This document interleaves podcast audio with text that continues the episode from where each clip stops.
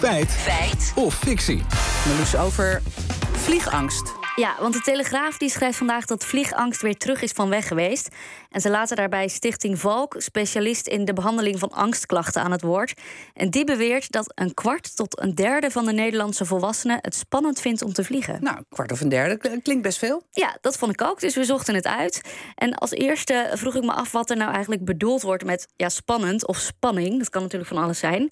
Eh, en dat vertelde Jan Derksen. Hij is hoogleraar klinische psychologie aan de Radboud Universiteit. Als mensen spreken over spanning, dan zeggen psychologen in de regel dat het over angst gaat. Vaak voelen ze dat niet zozeer als angst, maar voelen dat als een soort door het hele lichaam optredende spanning. Dan gaat de hartslag omhoog, de bloeddruk gaat wat omhoog, mensen gaan wat meer eh, zweten. En dat zijn eigenlijk allemaal symptomen van opkomende angst.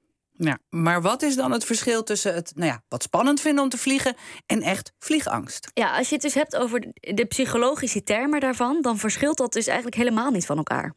Dat gaat allemaal in feite over het angstniveau wat mensen hebben. En, en bij vliegen hebben we eigenlijk allemaal wel een wat verhoogd angstniveau. Alleen bij sommige mensen leidt dat tot paniek. En dan noemen we het eh, vliegangst of aviofobie. Ja, en die angst of spanning voor vliegen kan ook over hele verschillende dingen gaan. Bijvoorbeeld, ze zijn bang om neer te storten. Ze vinden de turbulentie spannend. Ze vinden de kleine ruimte spannend. En ze vinden de hoogte spannend. En wij scoren allemaal op iets wat we in de psychologie neuroticisme noemen. Dat je graag alles onder controle hebt. En wat er nou gebeurt als je gaat vliegen, dat heb je dus niet allemaal onder controle. Dus je moet eigenlijk de controle overdragen aan het vliegtuig en aan de piloot.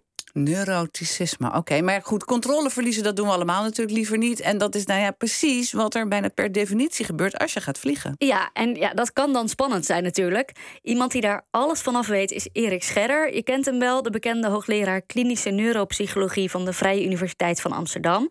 En hoewel hij dus precies weet hoe dit werkt in je hoofd, heeft hij zelf ook last van vliegangst. En ik vroeg hem wat je het beste kan doen als je vliegspanning of vliegangst ervaart.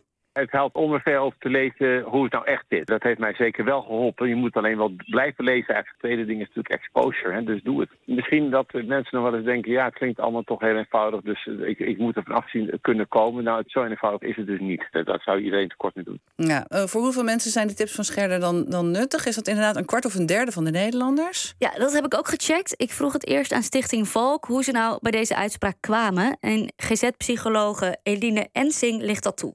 Dat is een verzameling van verschillende onderzoeken waarin we groepen mensen hebben gevraagd hiernaar. En dan zie je eigenlijk telkens dat er best een, eh, een grote groep dus is die aangeeft het vliegen spannend te vinden. En het percentage is elke keer net weer wat anders natuurlijk, maar het, komt hierop uit. Een derde tot eh, een kwart. Ja, dus dat is wel een substantiële groep.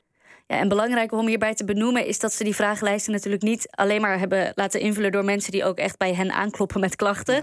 Hoogleraar Derksen denkt zelfs dat het percentage nog hoger ligt. Een onderzoek gedaan in de Verenigde Staten. En daar zie- zie je dat al meer dan 50% van de mensen het heel spannend vindt om te vliegen. Oké, nou als we het dan niet hebben over spanning, maar over wat hij ook noemt aviofobie, hè, die vliegfobie. Ja, precies. Dat vroeg ik ook aan Stichting Valk. Maar daar zijn helaas geen cijfers van. Want volgens de stichting is er te weinig geld om daar onderzoek naar te doen. Oké, nou we weten al een beetje welke kant het op gaat. Maar is het nou Marloes feit of fictie? Nou, feit dus. Vond ik eigenlijk best verrassend. Want uit verschillende onderzoeken blijkt dus dat een kwart of een derde van de Nederlanders het spannend vindt om te En er zijn ook nog internationale onderzoeken waaruit blijkt dat het percentage van mensen met vliegangst nog hoger ligt.